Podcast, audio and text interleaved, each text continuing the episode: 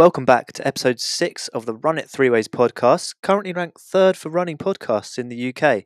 Not quite sure how the algorithm works, but we're not questioning it. If you happen to be new, welcome to the weekly shenanigans. This week's episode should be a little bit more peaceful than the normal, as Callum is away on a romantic getaway with Alice and his flapjacks in Prague. So, Tom, it's just you and me tonight. How are we doing? Oh, just me and you, Ben. Yeah, I'm all good. Like you say, without Callum, there should be uh, significantly less profanity. Um, but we do miss him dearly, don't we?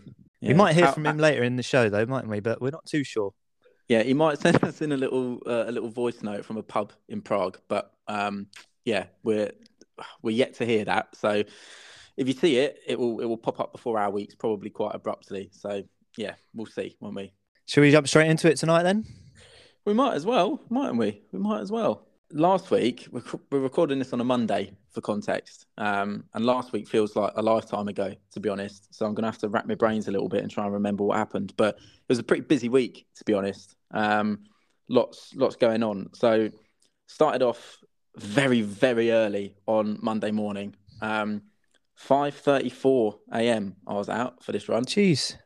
Yeah. Um, basically, the the Pro Direct head offices surprises people when they hear this, but they're they're based in Devon in Newton Abbot, um, which is a mission.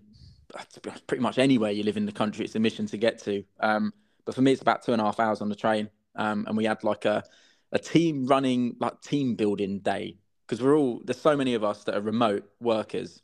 Um, yeah. So every couple of months, every few months or so, we all get together in the office. We have an office day have some meetings and all that stuff, and then go out for dinner afterwards for a bit of a social. Um, so anyway, all that meant is I had to be on a train before seven o'clock in the morning, which meant the only way I was going to get my run in is if I got up at silly o'clock. Um, so 5 a.m. wake up wasn't particularly pretty, um, but just over uh, just over 8k, so five miles at 4:46 per k. Uh, very early, very cold, and very windy is how I've labelled this on um on Strava, and it was all of those things. But do you know what? I actually I don't mind a hideously early start. Once you're up, once you're out, it's, yeah. it's so much peaceful. Like you don't get caught up in the school run at like half seven, eight in the morning because you're out before the, the kids. Um, you know, you're not in rush hour, so the traffic's quite minimal. So I don't think I'd be able to do it every day, but for a kind of one off or once in a blue moon is actually quite pleasant getting out that early in the morning. So, yeah, quite enjoyed that. Yeah, that is definitely some commitment, especially well, for five miles, but you know, it's got to be done. well, exactly. It's, it's one of those where we're in the office all day and then went straight from the office to dinner and there was just there was no window throughout the day to get the run done apart from in the morning so um it had to get done really just to keep keep momentum going, and that's where I am at the moment. I need to keep need to just keep ticking over and need to make those make those little sacrifices to um to keep the ball rolling. Really, definitely. Yeah. Um, so yeah, that was a good day, and then Tuesday, slightly less early, uh, seven oh nine. This one um, had a ten k progression on the cards, and normally when I stay, so I stayed overnight in Devon for this. Um, and normally when I stay over there, it's like spring or summer and there's there's so many nice places to run. You've got lovely little woodland trails you've got all of the hills and the moors and all that jazz. But because it's pitch black at this time and it was freezing cold and icy i really didn't have many options. So um my uh my friend ben from from work recommended the brunel industrial estate in newton abbot and i've got to say lovely little loop. Yeah I've, I've, honestly it's probably the best loop for like doing sessions I've ever seen in my life. It is it is perfect. So you can do there's a few variations, right? You can do a mile, which is the loop that I did, or you can extend it and it comes to about 3k and it's dead flat, really nice oh, road lovely. surfaces, nice and wide. Um and pretty quiet at that time in the morning. So yeah, I think runners do you reckon we're the only breed of human who can get excited about an industrial estate. No, I think even though I went on a podcast recently with um, Alfie from Trackstar, and I was describing oh, yeah. to him my. He was like, "Yeah, he was getting excited about it. Let's just put it that way." so, I don't know what it is about a lovely little industrial estate. I know the Fod runner as well on, on YouTube. He loves to ride around industrial estates. Oh so yeah, I, I think, yeah, that's just a trait of being a runner. You love a little flat loop, especially if you've got some speed work, Oh, access to a track or something. Then, yeah, industrial es- es- estates will um will suffice. Yeah, it, it was special. Um, the other exciting thing about this run was uh, the shoes that I was wearing. So I'm I'm technically not allowed to say that much about them, I don't think. But uh, the Hoka Clifton Nine, which Oh yeah, I remember I you telling me in the week actually. yeah, I, I wouldn't normally be that excited about the Clifton um, or any shoe from Hoka for that matter, to be perfectly honest. But they were, No- yeah, they they were sensational. They're they're lot they're a lot lighter, or they feel a lot lighter on foot than previous versions of the Clifton that I've that I've worn. Um, and I loved them from start to finish. So the run itself, uh, 10k progression, um, started off fairly easy at about 4:30, and pretty quickly by about 5k in, I was running low 350s and then finished at 330s. And this was again watch covered running to feel, and it's I think let me double check. Yeah, it's it's a perfect progression run. Every k slightly quicker than the last, totally by feel. How about that? Happy days. that. Interesting that you Um, picked the Cliftons for a progression workout. Yeah, Just a case of you you had access to them being down in Devon, or Yeah, definitely, definitely. So, um, I was filming. The reason I stayed overnight on the Monday is I had a day of filming in the the like studio area at the office on on the Tuesday. Um, so just rattling through a few like wear tests and and that kind of thing. And one of those was for the Clifton, and I hadn't worn it yet. And one thing I hate, I really hate doing is um, like shoe related content on the Pro Direct YouTube channel when I've not actually worn the shoe because then it's just like a first look and no one no Yeah. one really cares like people don't really care about knowing the stats because you can just google them right you want to know someone's impression of how the shoe fits how it feels and all that kind of stuff so i really wanted to wear them before doing this run um, and this was the only opportunity to do that and yeah you're right i wasn't expecting much from them at all but they felt fantastic like from start to finish uh, so yeah, very ple- pleasantly surprised by those. Um, and I think they're out middle of next month. Um, yeah, middle of next month, I think. So middle of Feb, you can get hold of the interesting 59. stuff. Um, but yeah, so came out as 10k at 357 average overall, and it was yeah, it was freezing. So it feels like minus five for this one, and it was a little bit windy too. But we um we soldier on, don't we, Ben? Oh, mine. Horrible. Did you take your jacket Yeah. off this week, or did you keep your No, keep no, your no, sore no, jacket on? No, jacket, gloves, Firmly stayed on. tights, yeah, socks tucked in, uh, or tights tucked into the socks. On this loop here, you seem to have gone off on a little bit of a tangent at, one corner. What what happened there? Yeah, I went wrong. Um, I- You forgot to So turn first- left or right. Yeah, the first time I, I went on this loop, um, I thought if I kept running straight, it would do like the bigger 3K loop. But Yeah. to do that, you've actually got to go, I think you've got to go the other way. Um, but anyway, yeah, so I had to sort of do a little hook, a little turnaround. Um, but don't worry, I got it nailed after that and it was smooth sailing from there on. Um, Good, good. So I like to hear. yeah, 34 for the 10k as well.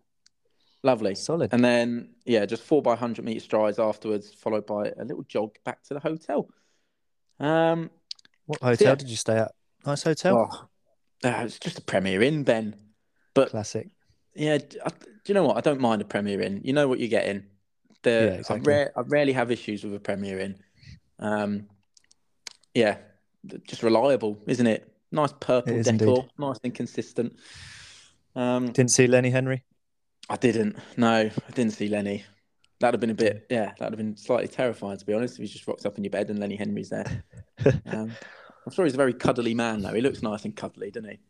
He does indeed. Yeah. Um, this got weird for a minute. Anyway, so the, the, the most exciting part about Tuesday, which wasn't the run, is the fact that I had my first McDonald's in about 10 years. Wow. Um, yeah. So 10 years? context, What yeah. have you been doing? Honestly. So, well, because I'm, I'm vegan, right? Plant based, Yeah. whatever you want to call it. Um, and I've been for about 10 years. And I don't, I don't waffle on about it or really talk about it much at all anymore. Um, because it's just, just the way, way I am, I suppose now. I don't really think much of it. But, uh, I said I'd give her a shout out. Rachel Lewis, the paid social manager at ProDirect, she was like, on our lunch break, shall we go and get a McPlant, which is like the vegan McDonald's burger, right? And I Yeah. absolutely leapt at the opportunity.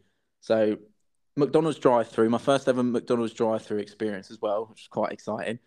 Um, and I had a I had a McPlant and a Sprite for my lunch, which was Lovely. How was it? Yeah, it was good. Yeah, I mean, you know, I think you've got to rate food from places like McDonald's differently to how you'd rate a slap-up meal in a restaurant, right? But for Yeah, for sure. like a quick fast food type burger, phew, eight eight out of ten, I'd give it. It's pretty solid. So um, yeah. So if anyone's out have to give it there, and, uh, yeah, definitely. If you if you normally get like a double cheeseburger or a Big Mac meal or something, give the McPlant a go and see what you think. I'll genuinely be curious. Um, yeah, do it. You do it actually, Ben, as well. Get yourself a McPlant. I'll tell you what. I'll, I'll get a McPlant and let you know. Please do. Please do. They're expensive. I feel like all Um, vegan food seems to be overpriced at fast. I actually, I actually don't know. I can't remember how much it was. Um, but I don't think it was business card. extortionate. Yeah, you're signed with ProDirect now, aren't you? So you know, Have indeed. You know, Yeah, that's the big news of, of the day.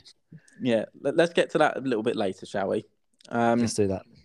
But anyway, that, that was Tuesday. So Wednesday morning, um, nice little session day. Actually, Wednesday lunchtime because I was a bit tired, so I went out at lunchtime for this one. Um, couple of k plus drills and strides, the usual to the to the housing estate loop, and Yeah. then I had a really nice session that I've not done before. I don't think it's a little bit of you actually, this Ben. Eight by three minutes. Yeah, solid little threshold session. Um, no, I didn't double up in the evening, unfortunately. Sorry to um, sorry to let you down on that one. One day.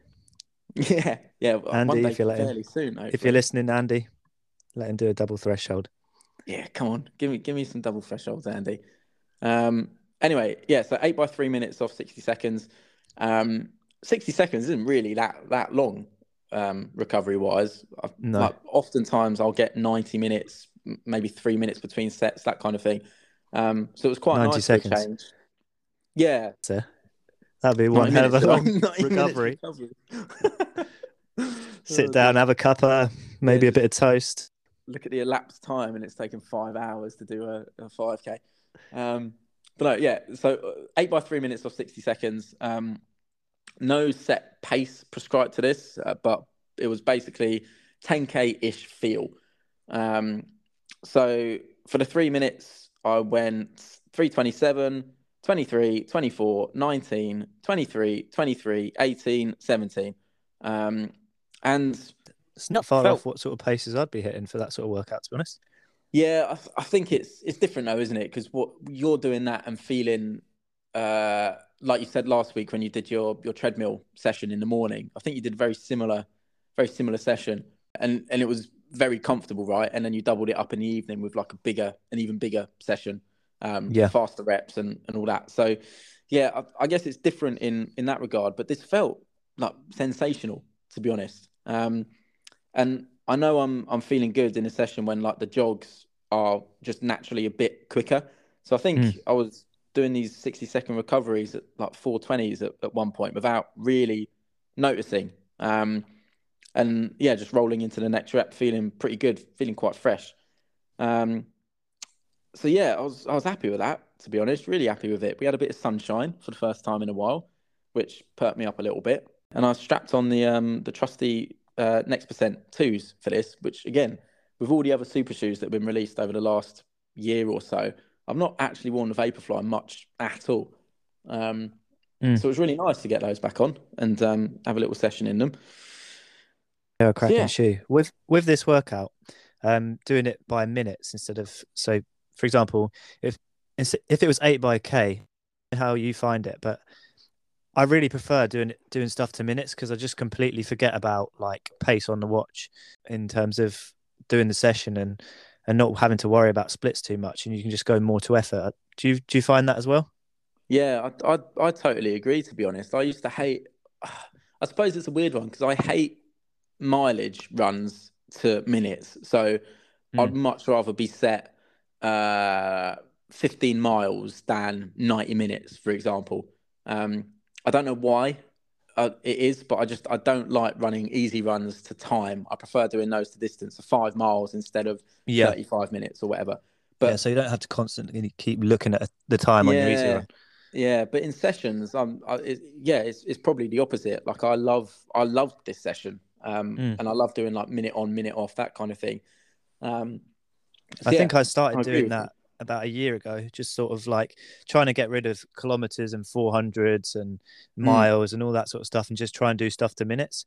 And because I do a lot of threshold stuff, I think for me, I try and hit around 30 minutes of threshold work in the morning and 30 minutes in the evening. So yeah, taking away those sort of distances just really helps me dial into a, an effort rather than trying to hit prescribed paces. Um, I just find it a lot more enjoyable. So, yeah, Yeah. that maybe a tip for the week.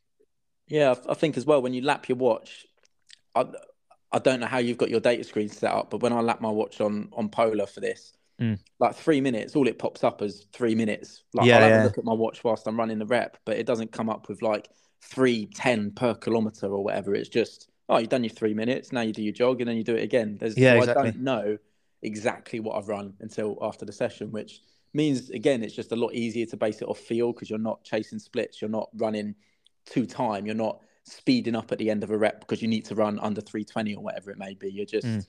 running what feels good. Um, so yeah, enjoyed that a lot. And then that brings us on to Thursday, which again, traditional rest day at the moment. Hopefully that's going to change soon, and I'll start. He'll, Andy will start sneaking in like easy thirty minutes or rest, or Yeah. easy five miles or rest. Like that's what he, he used to do before, Mhm. but still being a little bit cautious, I think. Um, and then so Friday, uh, five miles again, four twenty six pace for this, um, which wasn't wasn't the intention. Like I wasn't, uh, don't mean I wasn't supposed to run that fast, but it was meant to just be an easy five, which probably be four forty to four fifty, something like that on, Yeah. on a normal day.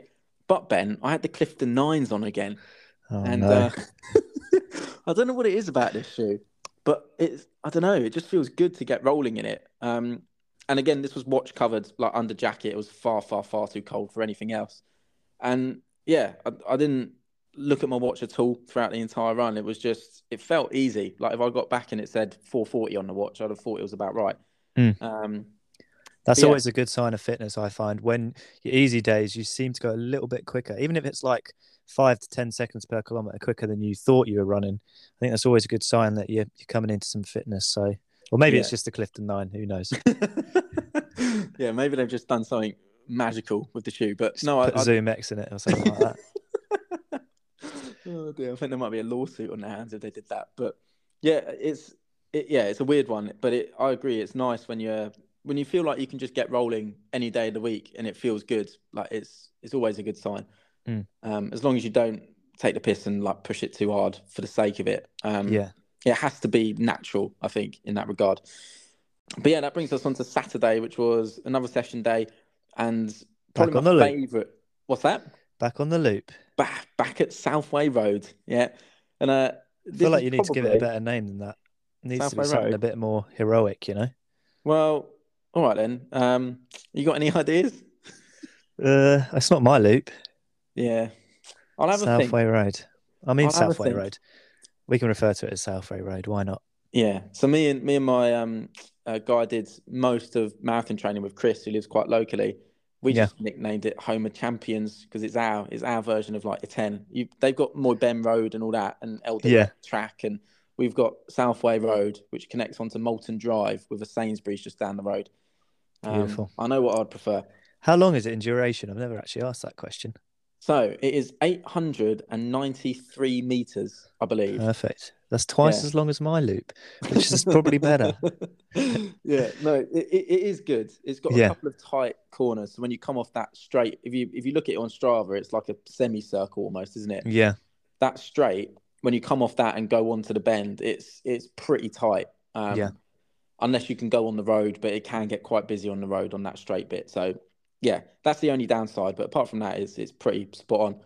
Um, but anyway, the, the session itself was five by K on K float, and I Lovely stuff. absolutely love floats. I this is my favourite session. I do it till the cows come home. Like in marathon training, when you're doing, you know, uh, like seven by three k off a k float or four by five k off a k float. I just love keeping moving in between those reps. Yeah, It feels good. Um, you almost get some free mileage in there. That's what I was used, used to like to think. When you're doing those big marathon sessions, you do a couple of k floats and you you bulk it up a little bit, so exactly, bit exactly. of free It- mileage. It works wonders for your average as well when you float, doesn't it? Yeah, it does. Like, yeah, There's none of this shuffling along at like seven minute K pace in between your reps. You just yeah, you're flowing. It feels nice, and it also makes the session go quicker. I think hmm. um, because you just you're not stopping. You don't get chance to really uh, like reevaluate or think too much because you're just constantly running the whole time. Yeah. Um, but yeah, it was another really really cold one. This feels like minus four. Uh, but the wind that dropped completely. So to be honest, minus the mist and the fact that it was freezing, and the fact that I should have worn uh, long tights instead of half tights, and my knees got very cold. The conditions were actually really nice for this. Um, really nice. So yeah, five by k on k float, um, 10k in total, obviously 340 average, and the goal for the on reps was about 330, and the offs were about four flat, which um, I definitely didn't stick to religiously. So for the on Ks, I went 329, 29, 30, 29, and then 25 for the last one. So pretty spot on there. But the floats, um, 53, 50, 47, 51, 48. So bit quick. But I had um I had the Alpha Flies on, the OG Alpha Flies, okay, the best shoe that's ever been made and probably ever will be made. Which Um, colorway? uh, do you know what? I actually had. they were a box fresh blue pair, aqua Ooh. pair, Yeah. because I'd stupidly moved all of my shoes to the new house, but I hadn't actually moved in yet. And the Right. only pair of um, like shoes that I'd wear for a session I had left were a brand new box fresh, uh, box fresh pair of um of Alpha Flies. So What a treat. they got christened. Um, That's the shoe I ran uh, my first ever marathon. A blue pair of Oh. Alpha Flies. well, look at that! How sentimental. Certainly is. Beautiful shoe. Anyway, Yeah, yeah. So I was a bit. I don't like pushing the pace on runs. I don't like running quicker than you should. Mm. Um, I think it's important if you're given splits by like a coach to hit, you should probably try and hit them. And if you're meant to be running four flat for the floats instead of quicker, you should probably be running four flat instead of three fifties. But Yeah. um, Andy commented saying best run in the comeback so far, and to get happy a, days. yeah, to, to get a Strava comment from Mister Mister Hobden himself means you've got to be doing something right. So, yeah, I mean, it's a solid 10k time as well. If you think about it, 36 minutes for a 10k. Most people would be chuffed with that. Um, especially to do it as a flight. yeah. yeah, yeah, th- that's what I mean. good. That's why I love these sessions. You come away with like decent, you know, a decent bit of volume and decent splits Mm. for what is essentially just five, what feels like five k of work. Yeah. Um, I think that's why I love these sessions as well because the the actual on reps feel they're normally not. You're not doing them at like sub threshold pace, right? You're not doing them at five k pace and then floating.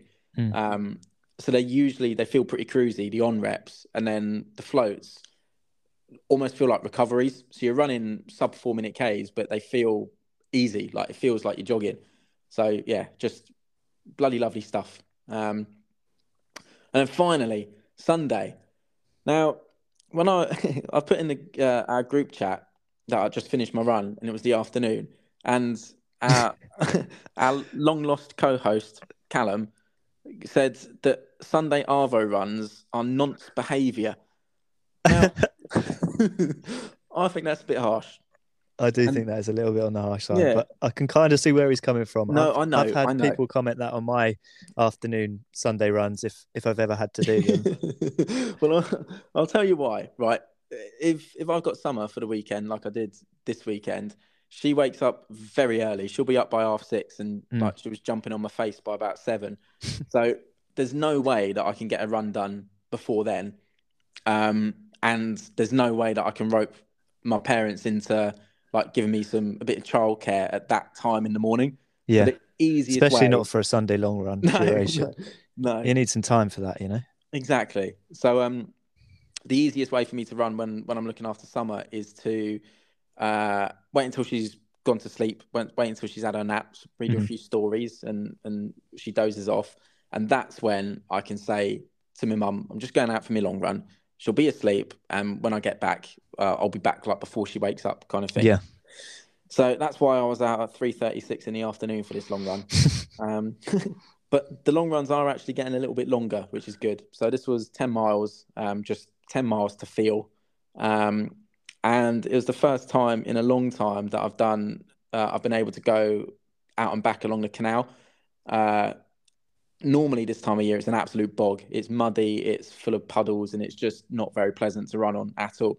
But because of how cold it's been, the path was completely frozen over, which meant minus it being very, very icy and a bit treacherous in places, the surface is beautiful because it's a little bit softer than tarmac, but you know, it's just it's nice to get on a, a bit of a traffic free out and back loop.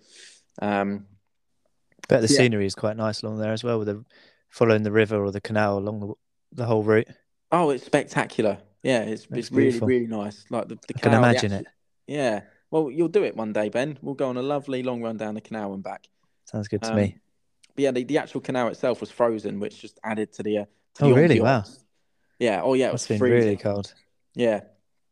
Um, but anyway, 10 miles, just over 16k, uh, 403 average for this.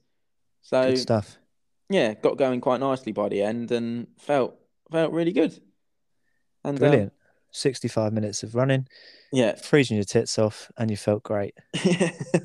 yeah, I'm I'm just on a on an upswing at the moment where it feels like I've just started running again, and every run is just exciting. Like I love, I just love running at the moment. Yeah. which is yeah, it's a nice place to be.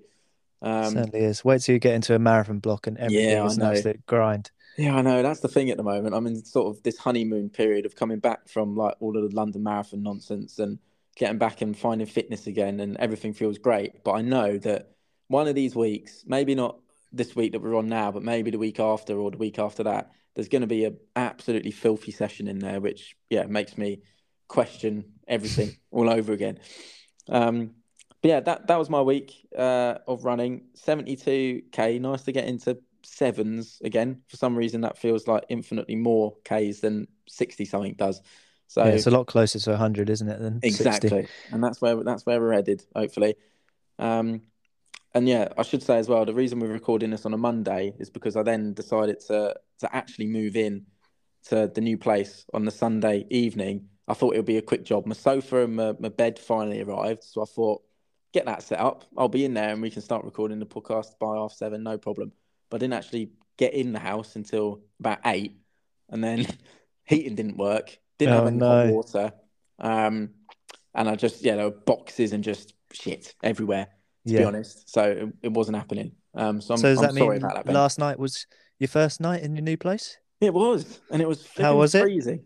Freezing, Yeah, yeah, bet. absolutely freezing. heating at this in this Yeah, conditions.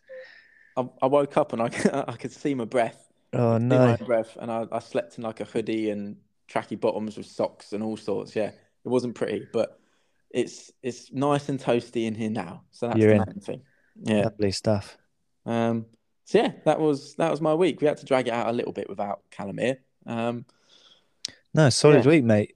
Again, Strava bars in the right direction. Yeah. 72. What do you reckon you've gotten in, terms of mileage next week? A little bit more or sort of going to sit at that for a little while now? I think I think it's probably going to work out to be almost exactly the same, maybe a little bit more. Because um, I got that race, uh, that 10k uh, weekend after Oh, yeah. fifth weekend after 5th of next. February, yeah. Yeah, and I'm not gonna. Well, I say I'm not gonna. Andy's not told me anything yet, but I'm. I'm I don't think it's going to be like a taper down and do like a little taper session on the Tuesday, and Yeah. I think it's just going to be a case of like training. still pretty much building, aren't you? So there's Yeah, no point exactly. really tapering too much. exactly. Maybe a, like a two or three easy days beforehand would be sensible, but yeah, yeah, yeah, yeah. I wouldn't I wouldn't recommend a full on like right. I'm not going to do any running this week. No, I, I don't do very well with that either. To be honest, I, I Hmm. hate tapering for anything. Um, but yeah, My little sister's doing that race as well. The oh, is she? winter run 10k, right? Oh, nice. Yeah, you're going to come and watch. Yeah, I will be down there. I'll Really? watch. Yeah, Oh, that would be I'll cheer you on. I can get you some some footage if you need any. Oh, yes, please. Can you make me a little banner as well? What do you think? I reckon I can do that. The banner will say, "This isn't an out and back. Don't turn around." oh, oh, love that. That'd be great. Um, but yeah, looking forward to that. Should be a should be a good fun little hard hit out just to see where we're at. And, yeah, for uh, sure. Yeah, take stock of things and move on. But anyway, that's enough of me waffling on. Ben, tell me about your your big week because I've seen some lovely, lovely, juicy things on Strava, and we've got some other outside of running things to uh, to talk about as well, haven't we? I think. We certainly do. Right. Um, I was just thinking before we jump into my week, if Callum does happen to send us a voice note, we're going to chuck it in here. All right. So if if the next I don't know how long he's going to send in five ten minutes is Callum talking through his week, then great. If it just goes into me talking through my week, then then that's how we're we're going to roll with it Yeah. today. And if he sounds highly intoxicated, he he probably is. He Um, probably is. Yeah. That's okay because he's on his holidays. Exactly. He's enjoying some beers. Right. Over to you, Callum. All right, boys. Callum here. How we doing? Thanks for uh, bearing with me while I'm abroad. I hope the episode has been a uh, truly thrilling one. I know there were some great listener questions to cover. Uh, little update from me this week. It's been a uh, a very good week from me actually. Sixty nine point eight or 0.9 miles uh, total in the week. So back to that good mileage for me. Uh, two good sessions. Tuesday was five times two minute, four minute. Um, and that worked out around seven and a half miles, averaging 440 per mile for the uh, the actual reps itself. So pretty good shape around kind of that goal 10k pace, if you will, kind of low 29s, if not 28 high. So yeah, good session with the group uh, on an icy Cambridge night. Made me feel like I was uh, I was back in some kind of fitness. And then Friday joined the legend himself, the doctor, uh, not Phil Sesemann, but Norman Shreve, uh, 216 marathoner uh, for a, a tempo session. He had 16 miles at marathon pace, uh, of which I did two mile, three mile, three mile with um, two minutes and three minutes rest in between, respectively. Uh, an average 510 per mile for that. So that ended up being about eight and a half miles, um, averaging 520 ish, 530 ish, with including the rests. Um, so yeah, good sessions. Um, Tuesday was kind of touching on the faster end of stuff, and Friday some more tempo stuff. And I hate doing the longer sessions, so it's really good for me when I can bank a uh, kind of rep over two or three miles. So I was pretty pleased with that. And then Saturday, I flew to Prague on a bit of a family holiday or, or um, holiday with Alice's family, my girlfriend. Um, so Sunday morning, I had a, a long run of about 14 miles. I think it was 13.6 or 13.7 along the river here in Prague. Freezing, icy, minus two conditions. Wasn't fun at all, to be honest, but kind of went a bit fast because I was exploring. So that was a positive of it. Uh, and yeah, that rounded off the week pretty much. So 70 miles in a pretty good spot. Not racing for at least two weeks, probably three weeks, not until February the 12th, I don't think. Um, so I've got plenty of time to get sharp again uh, and introduce some faster stuff on the track. So for this week, it was pretty good in terms of um, volume and everything else. Hope you've had a good week, boys. Uh, hope this podcast episode is good. If this is the worst yet, then you know why. The talent's been missing, as they say. But if not, have a good one and uh, see you in next episode. Cheers, boys. We need some Right. hold music or something now, don't we? Yeah, I could probably chuck in some music. yeah, that'd be good. Oh, he, he just said, he just literally commented in the chat as we said that. How freaking freaky is that? Remind me to send my. Oh, That is oh, I freaky. like it. We're just so connected as I know. aren't we? We've got We just live and 6%. breathe the Run It Three Ways podcast. well, that is weird, actually. That is Yeah. strange. Anyway, let me talk you through my week of running. Come on, then, Ben. So yeah, 16th of January. Wow, that feels like such a long time ago. Um, anyway, uh, it was a 10 kilometer easy run to kickstart the week. Um, I'd actually planned to do my usual uh, 10 mile loop, so 16 kilometers, but I got about 5k in and it was completely flooded. We must have had a load of rain overnight because it wasn't actually raining on the on the morning of the run. But um, yeah, my usual route was completely flooded. I'd never seen it like that before, um, and I didn't fancy running through it because I think it was about like yeah, just about two or three degrees, maybe not even that. Yeah. So I decided just to turn around and, and head back up the hill and, and back home for a, a nice 10k at 4:35. So yeah, I think this is one of those runs where you come off a Sunday long run and you think, well, actually, I feel feel pretty good this morning. And then towards the end of the run, your quads are like screaming at you, like, no, I definitely did a solid run the day before. Yeah. Um, so I think naturally that started off at around probably 420s per kilometer and finished more at like 440s. yeah, Um, yeah, it did. I was happy to see the end of that one, to be honest with you. But anyway, then in the evening, uh, on yeah Monday evening at six forty-five, I did another ten kilometers um, on the treadmill at four twenty-three per kilometer. Um, nothing that I can really remember about that one, apart from I've plugged my YouTube channel here. Road to Osaka episode two is live on YouTube. There we go. If you Good want to go hear even more about my running, then you can go and watch YouTube videos about it. Um, anyway, on to Tuesday, the first proper sort of training run, uh, training day of the week. Um, I had a morning threshold session, uh, three by 10 minutes. And this is probably the first session, I'd say, in about, feels like two or three months where everything seems to click. Um, I got to the gym, I did my warm up, which I usually do at around 440s per kilometer, keep it nice and easy. And my heart rate was just sticking at around 125, 130 beats a minute. Um, and I was just feeling super, super fresh. So I thought I'd risk it a little bit this week and push the threshold pace back up to where a bit closer to where it used to be. Um, so for this run, I I ran 315 per kilometer for those 10 minute intervals with 90 seconds recoveries. Um, and I think, yeah, this was probably about half a kilom- half a mile an hour because the treadmill goes up in in 0.5 increments. So this was 0.5 miles per hour, quicker than it has been for the last two or three weeks in terms of my threshold.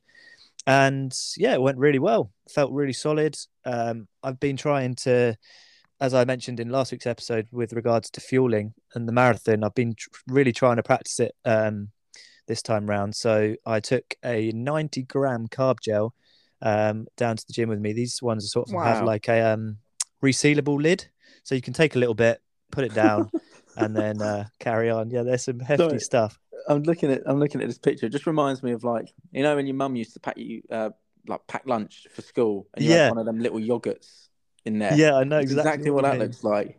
It's just like that. the treadmill. yeah, it does feel a little bit Oh, weird, but um, was great. I'm not sure if I'm going to use those in the actual race because 90 grams, or they probably weigh even more than 90 grams, more like 120 grams is quite heavy, especially to have in your back pocket. So I probably would prefer to have like three or four smaller gels in a race. But um, yeah. Yeah. managed to get down 90 grams of of carb carbs in that session, along with 500 milliliters of electrolytes.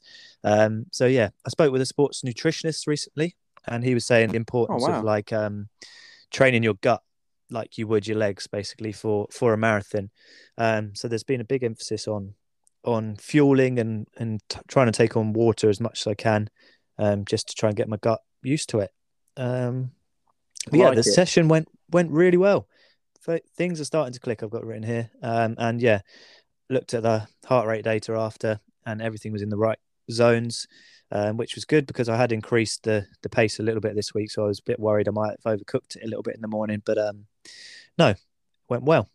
Getting fit, Ben. Getting um, fit, If we do if we do some maths, I'm just thinking about this whole uh like carb situation. Mm. If I, I would think the exact same as you. If I had one of these frube looking things, I'd think there's no way I can take that on a marathon. But Mm. you wouldn't blink at taking um like four or five gels in your back pocket. And surely weight wise, it's got to be the same, right? Yeah, yeah, definitely is. This is, a, I think it's the equivalent of three gels. Um, so if Yeah. you can imagine that in terms of size, but um, yeah, just trying to fit it in the pocket might not be too easy.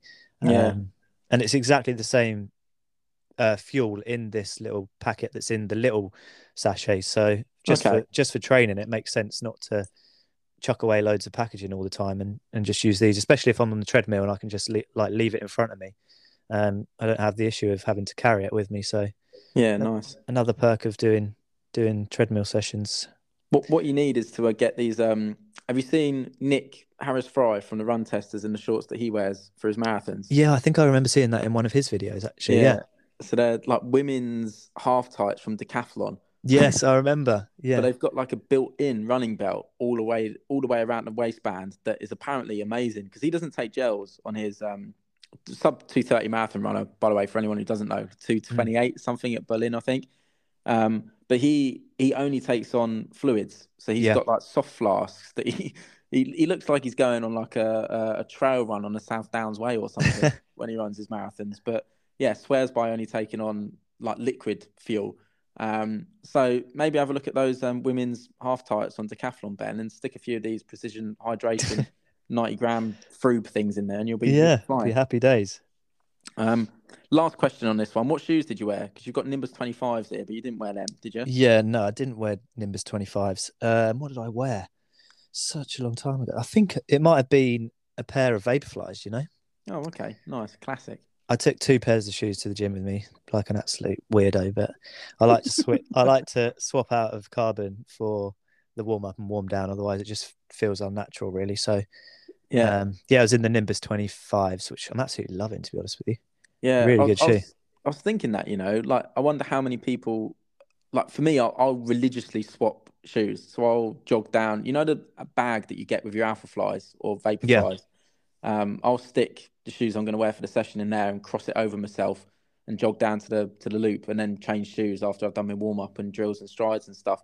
Every single Yeah. time, I'll never, very, very, very rarely like warm up and cool down in in carbon. I wonder if that's it's got to be pretty normal, right? I'm sure most think so. do that. Yeah, yeah. especially if you've got as many shoes as we have. it's nice to get use out of them all. And I'm I'm consciously trying to run as many miles as I can in the Nimbus 25 to try and get a 100 mile review out yeah. um, before when the shoe gets released because I want to give my first like proper review, having actually done a fair bit of mileage in them. So yeah, nice. yeah, using them quite a bit at the moment. Um, on to Tuesday evening. So this was yeah a bit of drama for the week. Um, went down to Chelmsford track. I had 20 by 400 meters in the plan, um, but the track was completely frozen. Um, I've got a little video on my Strava here of me slipping and sliding around. Um, so yeah, the track wasn't usable. So we had to sort of pivot a little bit. And um, Joe and uh, Luke, who are my teammates from Chelmsford, were also down at the track. Um, so we decided to do a bit of a, a tempo run. Um, Joe did 20 minutes, and Luke and I did 30 minutes. Um, averaged 337 per kilometer for that for the tempo, um, which is a really nice pace to run at, especially when you've got some company. Um, so yeah, we had a it was actually a fairly decent session. Not quite what we had on on the plan, but um, yeah, Hmm. it's better than nothing. 10 another 10 miles for the day and that average pace was 413 per kilometer so yeah all in all good session it wasn't on the plan i couldn't quite call that a double threshold session day but um kind of had the same sort of benefit really Yeah. Yeah, it's like you say, it's like a lovely, sexy pace. That isn't it? Like three forty a k is just, I don't know, it just feels good. You, Yeah. you can cruise along. You can still talk a little bit, but yeah, yeah exactly yeah, still feels like a solid bit of effort when you're finished. Lovely, sweet spot.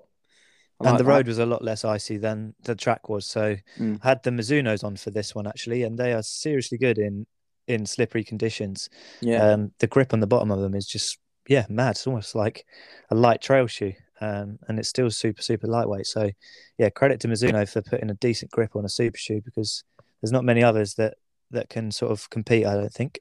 No, it reminds me a bit of like the old Takumi Sens. Like Takumi Sen Five had like these little diamonds on the bottom of it, and um, yeah before my time. Yeah, the the um first like session shoe I ever got, I think that was, and the um the OG RC Elite from New Balance as well, which I, never ran in, but it had those like diamond bits on the outsole. Mm. Um, Mizuno, yeah, I've kind of gone for that kind of deal with the Rebellion Pro, and it's yeah, I agree, works wonders. so yeah, Yeah. good session um not quite what was on the plan but hey ho we got it banked and then on to wednesday um this one it's a very special I've run I've only just seen what you've called this one. I've called this one the Folan. Um, and I put here, if you listen to the pod, you'll understand. So it was a 30 minute out and back recovery run. Um, and I decided instead of doing my usual loop, I would I'd dedicate this one to Tom and do, yeah, run 15 minutes and turn around and come home um, just for the podcast. So there we go. Fantastic. Nothing to report. Got rolling though, 427s per kilometer. Anything quicker than 430s for me on an easy run is is means I'm feeling good. Yeah. Um, and the reason I only did 30 minutes instead of a little bit longer is because I had uh, the Pure Sport Run Club in London the on the Wednesday evening. um, and actually went down with with Callum. Actually, it's quite nice. Do our little duties with the Pure Sport guys, and and we ran. It was meant to be a five k loop, but GPS in London is a little bit wacky, so it was only four point six two. Um, but yeah, lovely little. No, to be honest with you, it wasn't lovely. It was pretty horrific. I love how you've changed that because I I hate running in central London. I Honestly, this just reminded stand me that I absolutely love where we live in terms of being out in the countryside, running on the lanes every day. This was the complete opposite dodging people, traffic, stop, start, traffic lights. I think I'm nearly spraying my ankle on the curbs. So, yeah, it wasn't too pleasant. Obviously, being amongst some, some lovely people is always makes it makes a good run but in terms of the actual route it wasn't too enjoyable and i know callum had the same sort of feeling he was like when we finished the run he was like no i hate london take me home um yeah, but ugh, I, I just can't. If, if anybody listening like regularly has to do their their runs and get mileage in around central London, fair play. Because I don't know, I don't know how you do it. I don't know how you would do. Like, uh, you think about some of the runs that we're doing in this week. You know, like ten miles or like progression runs or whatever. I don't know how you would do that. Like even up and down the embankment. I thought when I've run in central London, I'd be safe just going up and down there. But you bloody not. There's stairs and you've got to cross bridges and there's Yeah. people everywhere and like yeah, it's pigeons. i think that's probably why so many people who, who are london based just run laps and laps at the parks Yeah, um battersea park's a big favorite of pure sport but i think they do one every other wednesday they run from the hq so Mm. one one wednesday it's at hq then it's at battersea park and this just happened to be one from HQ. So I guess the route's a little bit more limited. But um, yeah, if you run in London on a weekly basis, then credit to you. It's not for me. yeah. Anyway, moving on. This is a this is a big one. You got your sexy legs out on some Strava. I certainly do. It's, it's a beefy session on a treadmill. It was indeed. So I didn't want to basically repeat of Tuesday and have to go to the track in the evening and it be frozen and not be able to do a workout. So I actually decided to, having felt really good on the Tuesday, to do a bit of a bigger session. Um, so this again was an adjustment to the plan. I had a double threshold day planned, um, but I thought, no, I think I'm, I think I'm ready in terms of fitness to do some more mar- marathon uh, specific sessions. So yeah, this was a big one. Um, it was three by seven kilometers with 90 seconds recovery. This is probably the biggest uh, session I've ever done on a treadmill, and to be honest, I didn't regret it. Really enjoyed it. Um, I feel I feel like I've just getting getting such a groove with with treadmill running. You know, you can just zone out, get a good podcast on, um, listen to good music, and um, yeah, just seem to be able to tick it off. So for this one, I think each seven kilometer took me, if I remember, it was around 34 minutes and 50 seconds. I know that because I had to work it out because my watch, when I got, run on the treadmill, I have to change it to miles Yeah, and I wanted to do three by 7K. So I was like, how can I figure out like if I've actually run 7K? So I used a little pace calculator thing to work out, right, if I run for 34 minutes, that will be exactly seven kilometers at that pace. Um, so yeah, the rep pace was 333 per kilometer, which I've got written here is roughly where I think my marathon pace is, um, based on, on current fitness. And it felt pretty good, comfortably hard, um, exactly where what marathon pace should feel. Um, and the heart rate was sort of sort of related to that as well, around about where my heart rate would sit in the marathon. So um, yeah, solid session, 27.53 kilometers, average pace 349 per kilometer. And again, uh, 90 grams of carbs, the same um, little frube thing, um, uh, 600 mils of electrolytes and controlled throughout happy days. lovely. And I wore the, the New Balance uh, Super Comp for this one, which is, yeah, a really good shoe. So sort of softer uh, marathon shoe option, I'd say. A lot less Yeah. aggressive than than some out there, which I actually quite enjoy, especially for more like more training runs. But I don't know about you. If, have you tried this shoe much, Tom? Yeah, I've worn it a couple of times. Um, yeah, it's not one that I'm reaching for that regularly, to be honest. Yeah, I I just think there's a little bit on the upper where the laces sort of they loop through. I don't Yeah, know if you can yeah. see that on the photo, but um, yeah, that just that little bit of stitch in there comes through onto the middle as well, and it just seemed to aggravate my foot a little bit, and I think I've got a, had a little bit of a blister towards the end of that one Mm. um, on the shoe there. So in terms of the upper, um, a little bit of a concern for for that shoe for me, but um, it may have been the pair of socks I was wearing as well because I had a new pair of socks. Um, sometimes that can cause a bit of extra like slipping about. So I'll give it another go for sure. But um, yeah, something to note with that shoe. Yeah, outrageous sock choice, by the way, with this shoe. Fluorescent what yellow. to go for like neon yellow socks with Yeah. a red and blue shoe? Were you just feeling a bit wacky?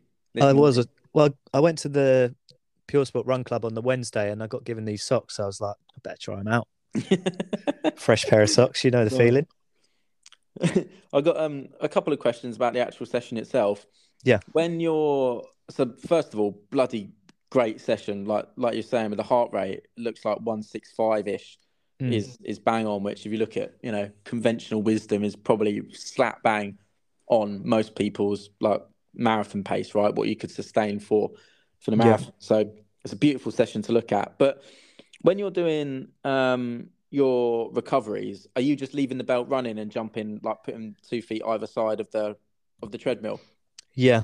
So yeah, rather than adjust the pace and do like a jog or whatever, I prefer just to stand there and I'll actually have to like put my feet on it every now and again, just sort of to make sure it doesn't turn off because it, I think after about 30 seconds, it recognizes that you've got off and it basically shuts down.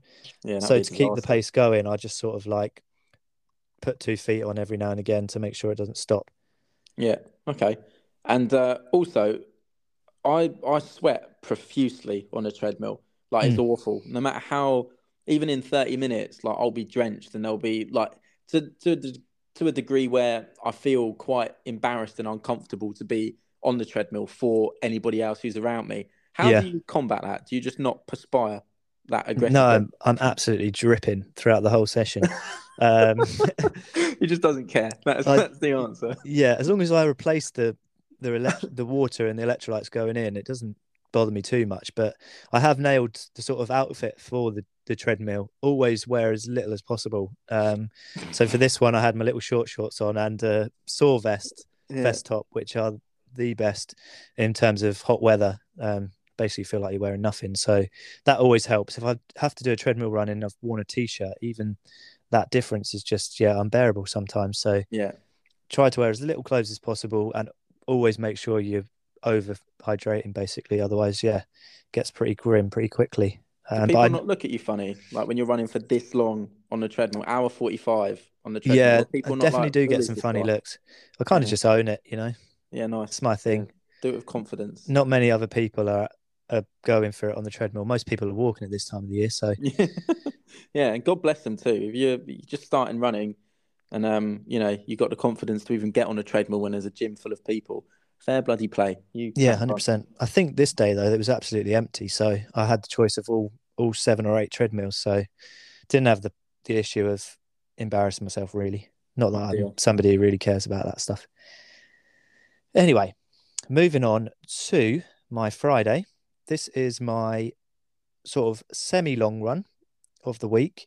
I think i t- touched on it last week. This the purpose of this longer run isn't to get the long run benefit it's mainly just to get some time on time on the legs when they're feeling a little bit knackered. So um yeah i've called this one slog state opposite to flow state. Um exactly the same route as last friday um and exactly the same pace. And i didn't look at my watch the whole way again which is really really freaked me out. I, I looked at the duration and it was seven seconds different to the week before. Oh my god!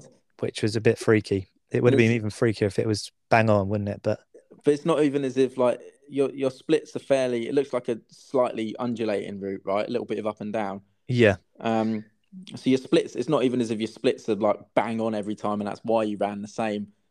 Like, No, it's all over the place. Sporadic, yeah. So that's yeah, don't like that. It's a bit creepy. it was a bit but um yeah didn't enjoy that one but it's one of those you just got to get done especially with Yeah. marathon training this is probably like the only run of the week where it felt like horrible so i'll take that sometimes you have weeks where everything feels a real struggle. So um yeah sometimes you just got to get through those runs. You're gonna you're gonna benefit from them.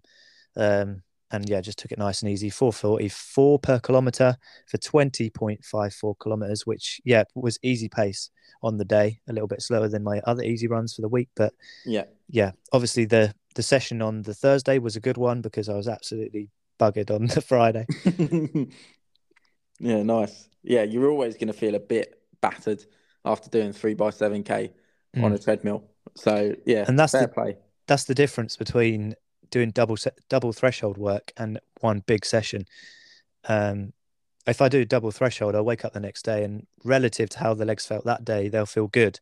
But if I do the total volume in one session, um, that's when your legs really get battered. That's what I find anyway. So that's mainly why I do a lot of double running. I think we got a few questions in the um, listeners' questions about why to, when's it a good idea to double, and I basically do it so that I can prioritize recovery a little bit more. But um, anyway, going off topic.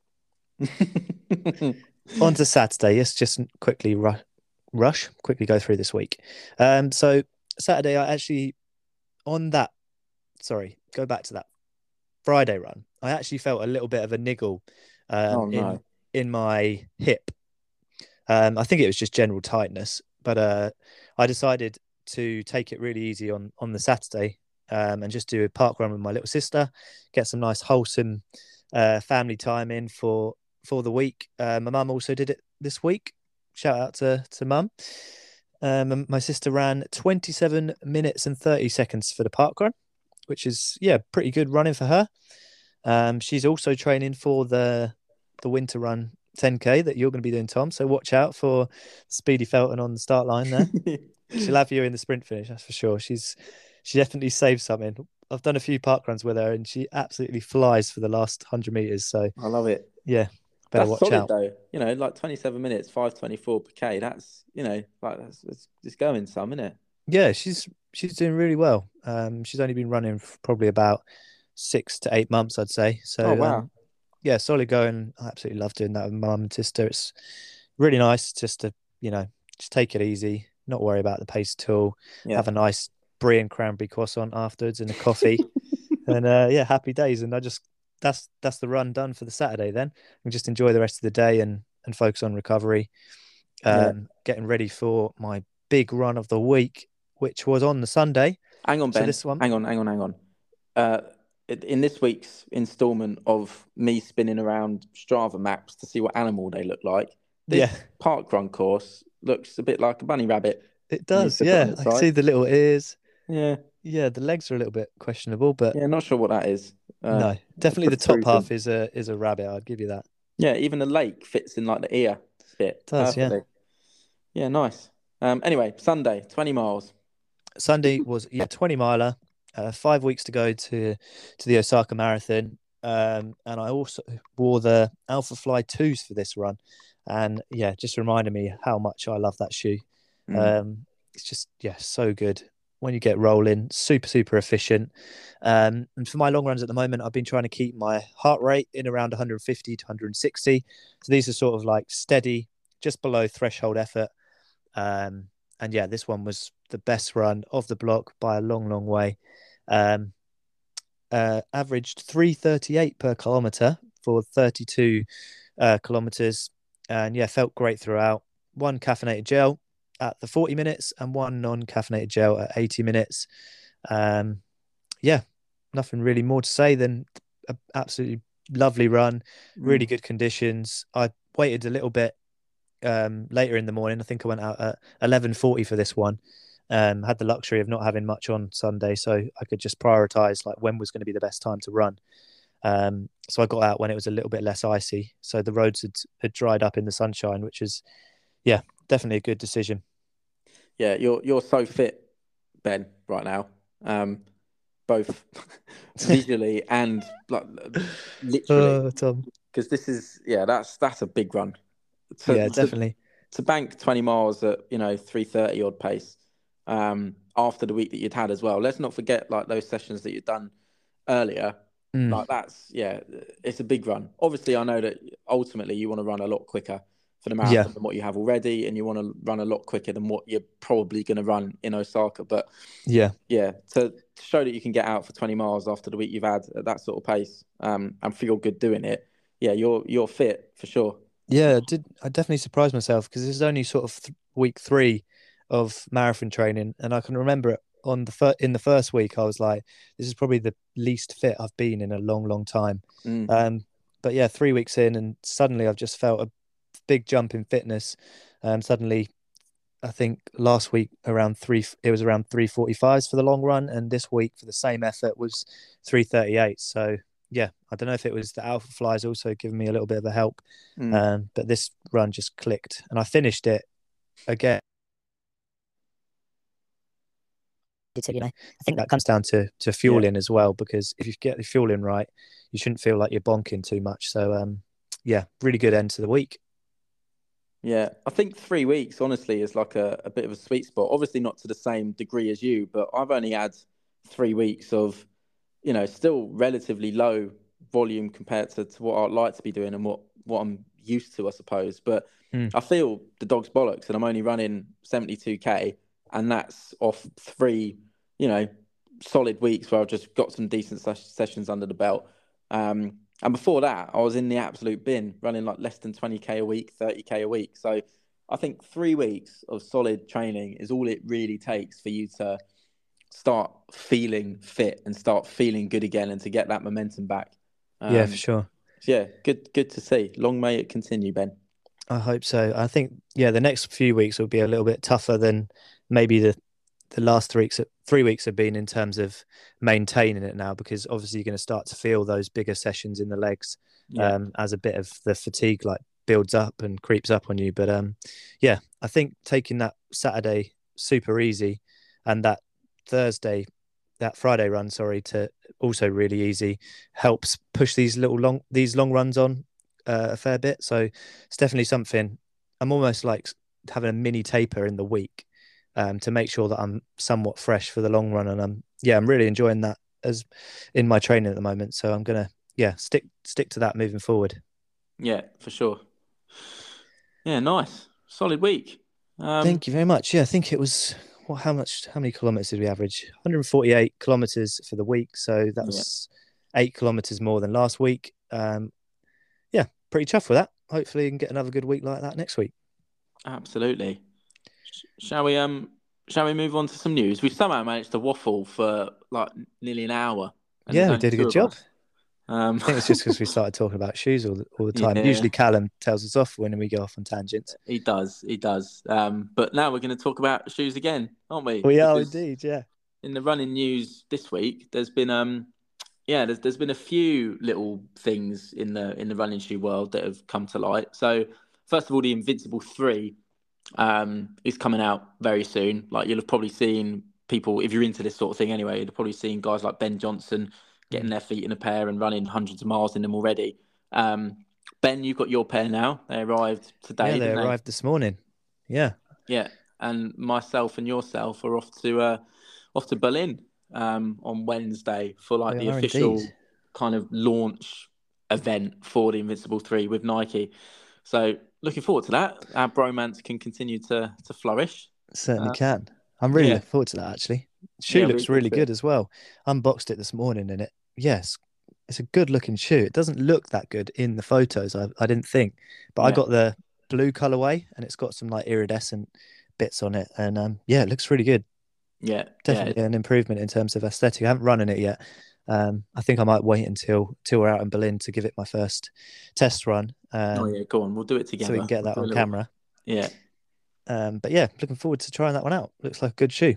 Yeah, and and the other thing is is the Vaporfly three, which genuinely, I know said it with the Clifton, wasn't allowed to say that much, but this one's probably there's a little bit more uh, weight behind it. Um, Yeah. can't really say anything about when it's coming out or anything like that, or any of the the, stats because I quite like my job and I don't want to lose it. Yeah. Um, but myself and, and Ben, we should have access to the Vaporfly 3 when we're out in Berlin just to get hands on and, and hopefully be able to get our feet in a pair and have a little run in it. Mm. Um, so yeah, that'll be exciting, but it's it's definitely different to the um uh to the Vaporfly 2 and uh, and the OG Next Percent and all the others that came before it. Um, yeah, we're gonna have a new a new type of Zoom X. Um, so yeah, it's exciting stuff. It'll be nice to see a shoe which has basically remained unchanged since the Next Percent actually get a fairly decent update to it. Yeah. Um, whether it's you know for the better or not, only time will tell. Certainly will. And the own and the other shoe that's sort of been, well, I think is teased the right word. I think maybe Oh yeah, I- the the Saucony Elite. Yeah. So the endorphin elite, I'll be completely honest, it's it seems a little bit disjointed from like you have this issue quite a, quite a lot where it's different in global in different global territories. Like Mm. the embargo dates when you can talk about a shoe when when it actually gets released are totally different. So the when you saw it get released only runners world in the us as a media outlet had access to talk about the shoe reveal any stats or figures or anything like that about it. Um, so if you look at the believe in the run guys uh, over in the states or the run testers actually have got have got some miles in a pair already they Mm. have to wait until i think it's i think it's this week that they're allowed to put their reviews and stuff live Yeah. um, 25th so yeah it's a weird one but essentially it's it's by all accounts it's kind of like the alpha fly is um, Yeah. to, to nike so it's going to be similar if not a little bit more stacked than what you've got in the endorphin pro 3 but again different different foam on this one so it's um, a super critical PEBA uh, right. Okay. Power Run PB. Um, I think they're calling it Power Run HG, which I've heard stands for Holy Grail, but it might Oh, stand for God, high that's so American. or something else. Yeah, it is, isn't it? Um, but yeah, that that'll be an exciting shoe. I'm I'm unreasonably excited for it just because some of the stats, like weight wise, it's only a hair over 200 grams in a men's sample size, and if you're Mm. comparing that to like an Alpha Fly, it's a good 20 30 grams lighter, which Yeah. is fairly solid difference. You're talking almost Vaporfly weight for, yeah, a, A bigger stack shoe. stacked shoe. So Yeah. that's an exciting one. I'm excited to give that one a try as well because um, Parker Stinson ran pretty well in it the other day. And in which marathon was it? Was it the Houston Marathon? Yeah, yeah, Houston. And he, I think he came third or fourth. But um, yeah, great to see him giving that shoe a good go and look forward to testing that one in the next, what, what do you reckon? few months, hopefully. Yeah, it should be should be a lot sooner than that, hopefully. But the, Mm. the frustrating thing with Saucony is they've got some of the best running product out there from any brand. If you look at the endorphin lineup, from the shift to the speed to the pro and now the elite, and Yeah. their jogging shoes, like the Triumph is sensational, like the Ride 15 is a good Yeah. mileage shoe. The Tempus is brilliant. They've got so many great shoes, but they haven't got any athletes to authenticate it in the same way as Nike, Adidas, New Balance, Yeah. They they just don't have anybody who's you got Parker Stinson coming fourth in Houston Marathon, which is great, but it's not. He ran two twelve or something. He's not a two oh five guy. Yeah. He's not podiuming at, at Boston or you know London or Berlin or any of these races. They need to get someone Yeah, to sure. just show how good their product is because it's it's probably arguably the best lineup of shoes out there that endorphin range. Um, Yeah, I'd have to yeah. agree, actually. it's a tough sell though, two hundred and eighty quid. I think endorphin elite's going to be. Which Wow. yeah. So Alpha Fly plus a bit Yeah. more. um, Shoes are creeping up and up and up. They sure are. Yeah, they sure are. Other news in uh, athletics this week: Peter Bol, the Australian 800 meter record holder, um, has been banned for a urine sample that tested positive for EPO. Um, this was his A, a sample, um, and he Yeah. took to Instagram. I actually didn't didn't know the athlete to be honest with you, but um, yeah, he's the eight, Australian 800 meter record holder, um, and he took to Instagram to basically uh, say he's innocent. Um, he would never take anything like that, and he's not really sure why that sample has come back positive. And he's put in a request for his B sample to be tested, which is supposedly going to take place in February. Um, so yeah, that's that's some news in, on the athletic front this week. Um, I guess innocent till proven guilty, but um, time will tell with that one. Yeah, it's a tricky one, isn't it? Because you've got to think like his management or himself would have been um, notified of a of an anti-doping regulation, right? He'd have been told, and then they'd have gone Yeah. public with it. So, Yeah. yeah. I don't know. It's always fishy, isn't it? But like you say, we can't sit here on a bloody podcast and say whether he's innocent or not No. without knowing anything about, you know, the, the the actual process itself and how they test it and what the A sample means compared to the B sample. I'm sure there's people out there listening who are far more clued up on us than um, when it comes to like doping in sport. But yeah, just have to see how that one plays out, I suppose. Yeah, definitely. And I actually did a bit of research into EPO because I didn't I didn't really know what it I knew it was a performance enhancing drug, but I was like I didn't really know what it did. Mm. Um, so for the listeners, it supposedly increases the production of red blood cells in the bone marrow, um, which therefore allows oxygen to be carried around the body more readily and can improve your efficiency. So that's why athletes, um, well, hopefully not Peter Bol, but um, yeah, that's why athletes have taken it to to get the performance enhancing benefits of um, increased red red blood cell production. A little Sounds bit of um, facts there for you. Listen, it sounds great. Yeah, have a bit of that. Yeah, I wonder where we can get some. Is that do you reckon what Lance Armstrong took when he Yeah, yeah, yeah. won all all the- Tour de France's? Yeah, like Team Sky and, and all of that lot from Mm. way back when was um was EPO, and yeah, it's it's pretty rife to be honest. It- It's a good documentary if you've not seen it, Icarus on Netflix. Um, I'm sure you've probably heard of it, and most people, well, a lot of people have would have seen it by now. But Yeah, like, like an amateur, decent level amateur cyclist who wanted to do a race clean and then find a doctor who would source him like yeah, yeah. I, I think I watched it a few years ago. It's a really good Yeah. watch. worth a watch that if you've not seen it. Definitely is. What else have we had in the running news this week?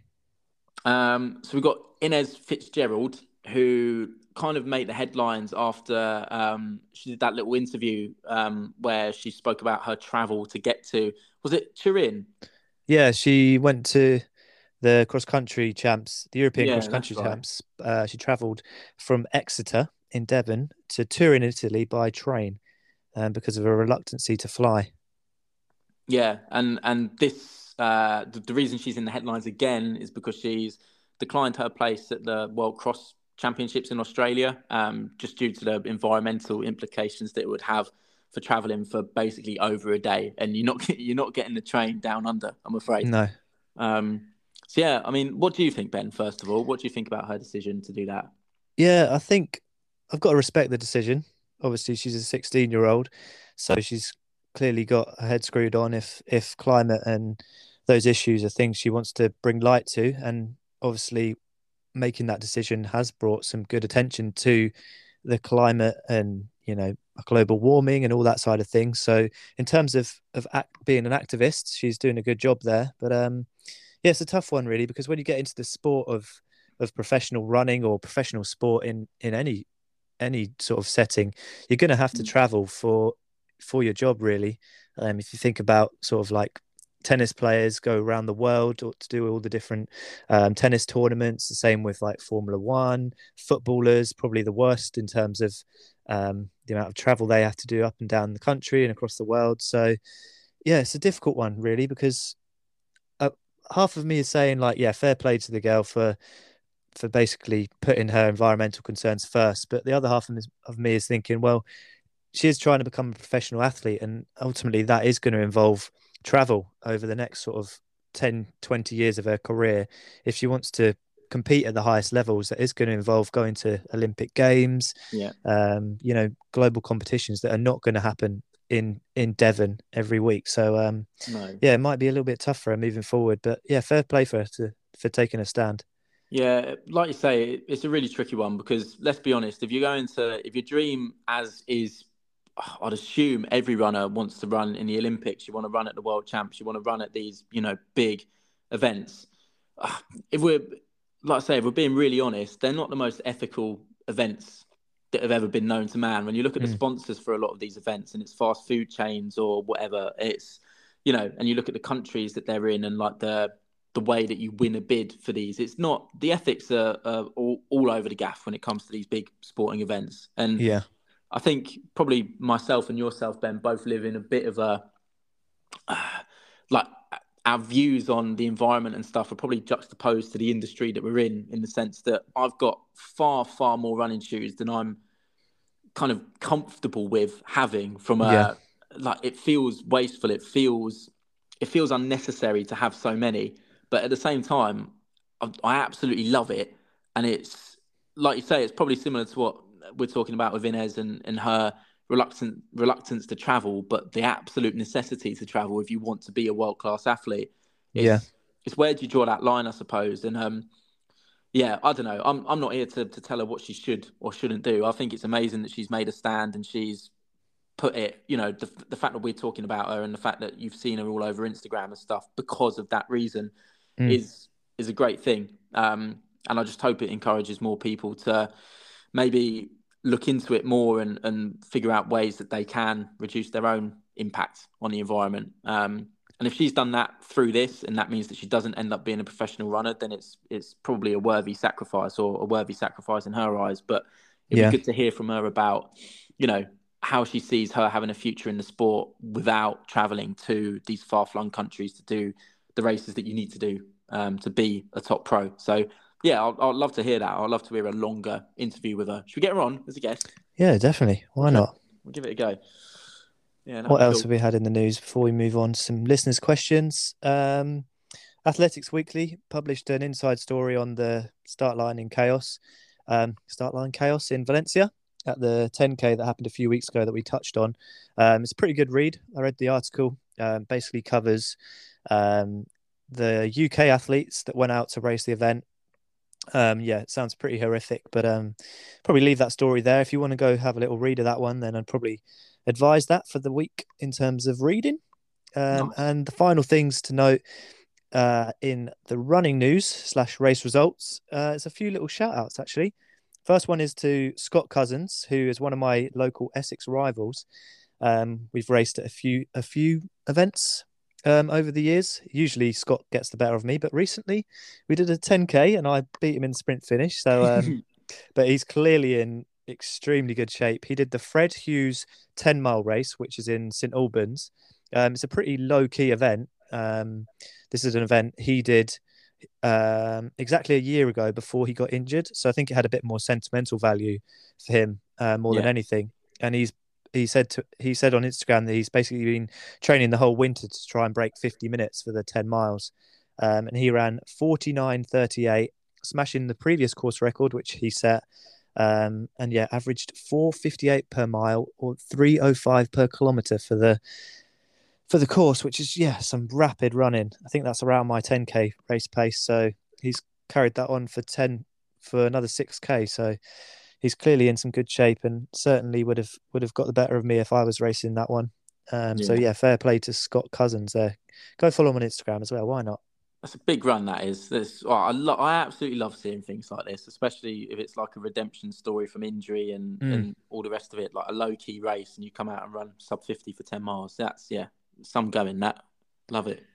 Yeah, really good running. And also in the YouTube running world, um, shout out to my fellow content creator Cole Running. He also had an impressive run at the Canterbury 10 miler, so a weekend of 10 mile races. um, and he took the win in 52.15. So yeah, really good um, run from him. I think that's a race he's also won also won the previous year. Um, and I think he was around a minute, if not a little bit quicker than that um, this year. So yeah, really good running Colt. Um, good to see he's getting back into fitness.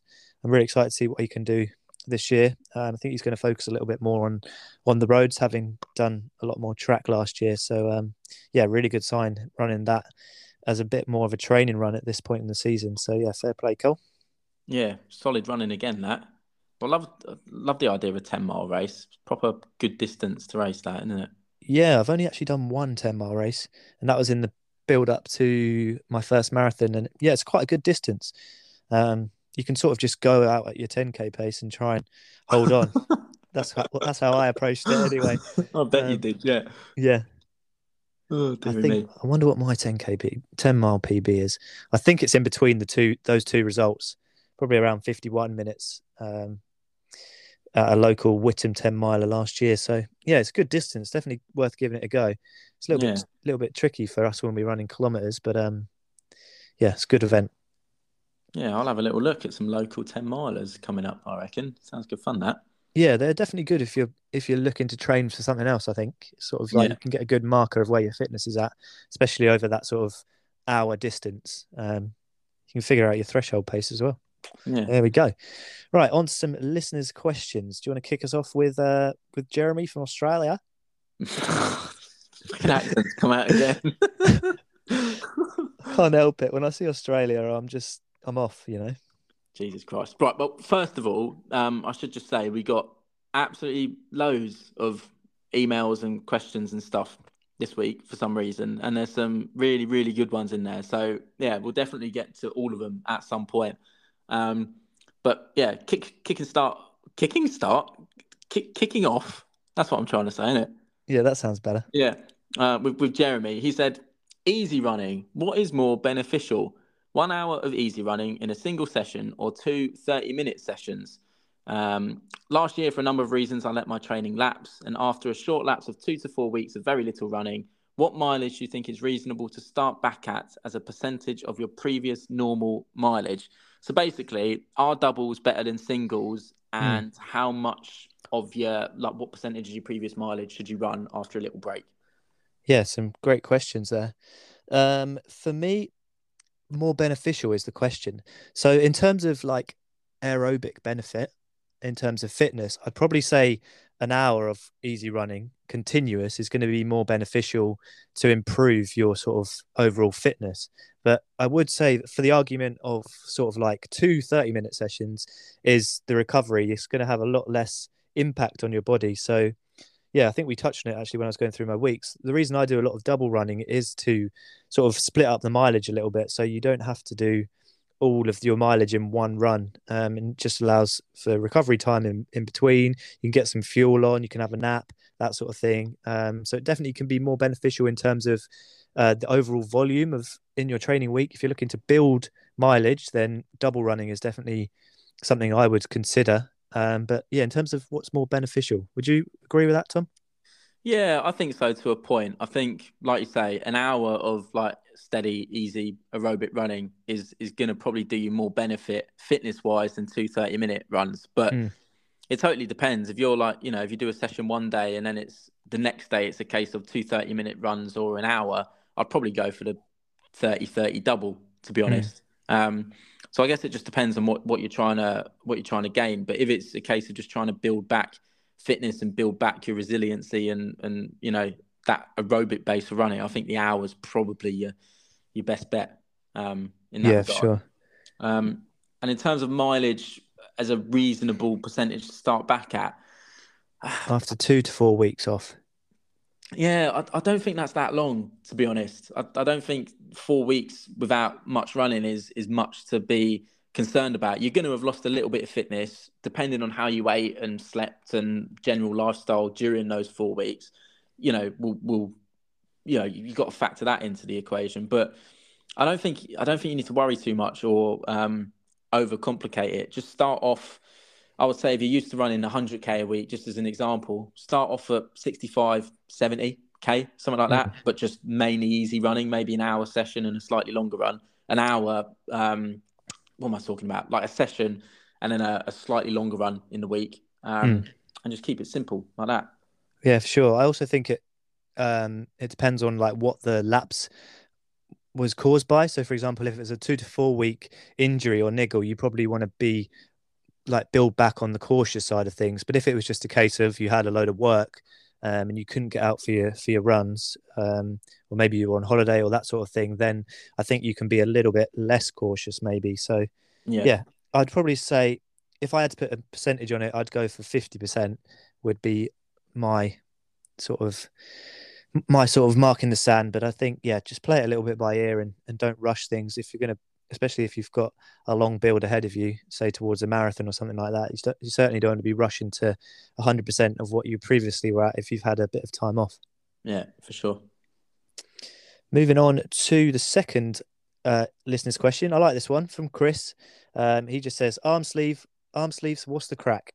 I like this one. To the point, isn't it? Exactly. Well, Chris, um, I like arm sleeves probably for the same reason that you like arm sleeves, Ben. It, it feels like you've got a bit more range of motion than if you're wearing a, a long sleeve. If you're yeah. wearing them with a singlet, it just feels elite. You just feel better. Yeah. Um, and I don't know, there's just something about pulling on your arm sleeves. It's like suit of armor, isn't it, for for a runner? If you're pulling on your arm sleeves before a session, you know you're about to get down and dirty a little bit. Exactly that, and they're just comfortable. You know, yeah. they keep they keep your arms warm, probably a lot warmer than a long sleeve would, because obviously they're flapping around. You get the ventilation. So, in terms of running in in the conditions we've got at the moment, uh, for my Sunday long runs, arm sleeves are a must at the moment. Yeah, similar but, to shaving your legs, Ben. Just feels exactly. Good. Feels good. But in terms of good. like, I think some people feel like arm sleeves give you a performance benefit. Um, and there may be some very, very, very small um, performance benefits, but um, I think it's mainly just to keep warm and for it's more of a choice of of preference of what to wear basically over anything else. Yeah, absolutely. Um, conscious of, of time to a certain degree. So let's make this the last one. I'm going to go with, with Alfie, if that's all right. Okay, ben. yeah, no worries. Um, so this is a little bit of a long one.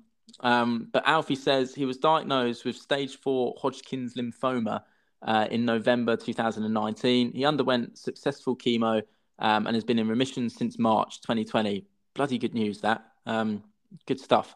Uh, but due to the high dose of steroids being part of the chemo, he gained around 10 kilograms of body fat and started running during the first lockdown to lose weight. After the initial weight loss, his weight leveled out, but he continued to run regularly. And over the past three years, his 5K time has dropped from 30 minutes down to 20 minutes, uh, but has struggled to get his park run time under 20 minutes, stagnating uh, between about 20 minutes and 10 seconds and 20 30. Um, solid progression, by the way, first of all. Yeah, really good. Um, he then goes on to say, after the London Marathon, I decided to try and lose a bit more weight and I dropped 5 kg with a calorie deficit diet. I've been astounded that with little change to my training and fitness levels, that my 5k time as a result of this weight loss has come down to 1913, which can only be down to the weight loss. My question for you guys is with weight clearly playing a huge impact in speed, around 10 seconds per kg on a 5k in my case, do you have to keep an eye on your weight during training or do you have an optimum weight for races. I wanted to read the whole thing because I think the context in Alfie's question is is important. Um, yeah. So yeah, thanks for sending that in, um, and thank you for sharing a bit of your your story with us as well. It's, yeah, really cool. Yeah, I think um, it's a really good topic to to touch on. Um, for me, my sort of running has never really been about uh, weight loss, um, so it's a little bit difficult to apply my experience to what Alfie's experienced there. But um, yeah, he's he's clearly seen his 5k decrease as his as he's dropped weight, which is great if that's what he was looking looking to do. Um, but for me, in terms of optimum race weight, it isn't something I really pay much attention to. Um, I think maybe in the sort of like six to eight week build up to a big race, I'll try and clean up my diet a little bit mm. um, in terms of just like cutting out bad snacking habits and replacing them with more fruit. Um, but it's mainly just to to feel healthier rather than to have any impact on my weight. Um, I don't know about you, you Tom. Are you sort of in the same sort of camp? Yeah, yes and no. I think my, the only difference with me really is I think I've I've definitely um, like struggled with with food and just like ad- addictive tendencies in in general. Mm. Um, so when it comes to things like alcohol or or you know smoking when I was younger and all that kind of stuff, I tend to get very, very uh, obsessed and into things very, very quickly. Um, probably how you know I've ended up making running my entire life after a, a few years. Um, but to, to link it back to, to food, like I've definitely been through periods of fairly excessive like binge eating, um, and yeah. where weight will fluctuate quite dramatically. And I know I don't want to name names in case they don't want it mentioned on the podcast, but I know at least two or three people that I've spoken to, um, fairly prominent in the kind of running community, who've dealt with very similar situations. Um, so it is it's a very uh, sensitive topic, right? Like eating mm. disorders and, and that kind of thing are so prominent in running as a sport because, like Alfie said, gen- generally speaking, the lighter you are, as long as you're maintaining strength, like running strength, the quicker you're going to be. Um, it's just it's just the way it is, right? So yeah, it's I would say it's important to to keep an eye on it because if you do fluctuate massively, your paces and your times for races are going to fluctuate massively. But mm. I think you've got to tread the line really carefully between being obsessive with, oh, at the moment I'm 63 kgs and that means I'm at optimal race weight. And if I weigh 64 kgs or 63 and a half, I'm going to run X amount slower and therefore yeah. have a bad race. Don't don't stress out too much about those those finer details because I don't know if you're anything like me, you'll get yourself in trouble if you start being too obsessive. Like I don't know what weight you're at exactly at the moment, um, but if you're running 19, 13 for for 5k at the current weight you're at, don't try and drop another two, three kgs and expect to just instantly run 17 minutes because the weight that you're at at the moment might be your your sweet spot. Um, so yeah, it's it, it's an important topic. It's a tricky one, but just Yeah. try try not to obsess over weight too much. I think. Yeah, I definitely agree with what you said there. Um, only thing to add really is for me, if I do weigh myself before a race and I am a little bit lighter, that all that doesn't mean for me that my performance is going to be necessarily any better than if I'm a little bit heavier.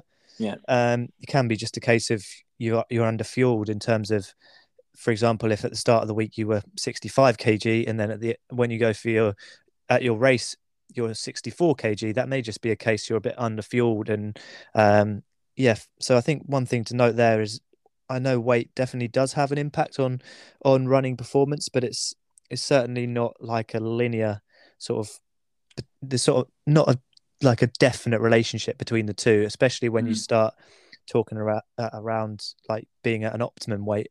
Um, I think there are definitely other th- factors that are going to impact your performance more than your weight. So, for example, your fitness, whether you've tapered, um, whether you fueled, um, all those things, I would probably, for me personally, would give more weight towards, if you pardon the pun, um, in terms of getting ready to race. If that makes Yeah. sense.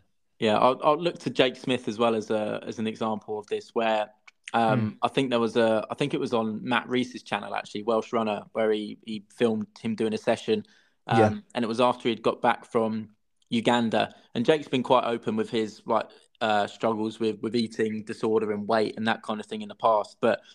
I think when he was out in Uganda, he really struggled to just get enough calories in because the food was so different to what he was used to, and you know all the different lifestyle changes and stuff. So he got pretty weak from Yeah. from training out there and came back severely depleted and got injured and wasn't able to race and and stuff as a result. Um, so I think yeah, th- there's there's so many resources out there and people like Jake who you can who you can look to for um, just experience people who have done it and got to a low weight, but then had it, it been a detriment to their performance rather than rather than a positive. Um, Mm.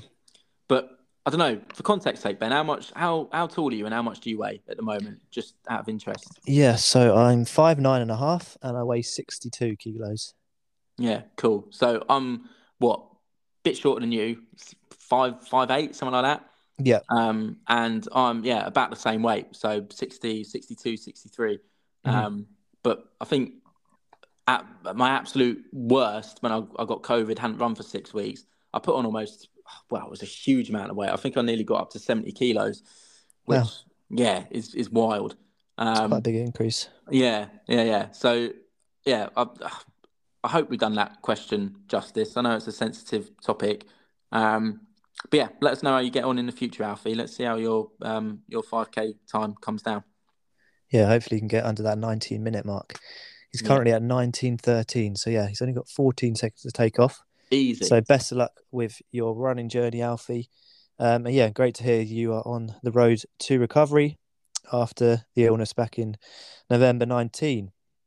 Um, yeah, and that pretty much summarizes our listeners' questions for this week. So, yeah, thanks for everyone who sent those in. Um, like Tom touched on, there was absolutely loads this week. So, I think we've only done about three or four of about 20, 30 there. But if you'd like to submit um, your questions, you can do so via the Run It Three Ways podcast at gmail.com um, or drop us a DM on the Instagram account, um, Run It Three Ways podcast over on there. Um, and finally, what have we got to look forward to next week, Tom? Oh, Ben, we've got lots to look forward to. So, like we say, we're recording this on a Monday. Uh, tomorrow afternoon, evening, I'm off to um, off to London. Going to stay overnight for our early morning flight out to Berlin on Wednesday. Yeah, so we'll talk you through how the trip to to Berlin goes with Nike um, next week. We'll also have Callum back on the pod. It's been a little bit quiet without him this week, but I think we did an all right job. We've still somehow managed to talk for 90 minutes, just us two. So Exactly, that's impressive. I'm not really stuff. sure how that's happened. Yeah, But probably yeah, we'll take it. really, isn't it? Probably a bit concerning that we're able to talk about running for, it is. for that long. Maybe that's just the sweet spot. If anyone's still listening, then uh, they're obviously in the same boat. Yeah, cheers, guys. Yeah, but that's pretty much it for this week. Thanks for listening to episode six. Can't believe you've done six episodes. And yeah, like we said in the intro, third best running podcast in the UK, according to some random website I plucked out of uh, thin air this week. But um, yeah, that pretty much is it for this week. Thanks for watching. Thanks for joining me, Tom. And we'll see you next Sunday. Absolute pleasure. See you all next time. Lovely stuff. Bye bye. Bye bye.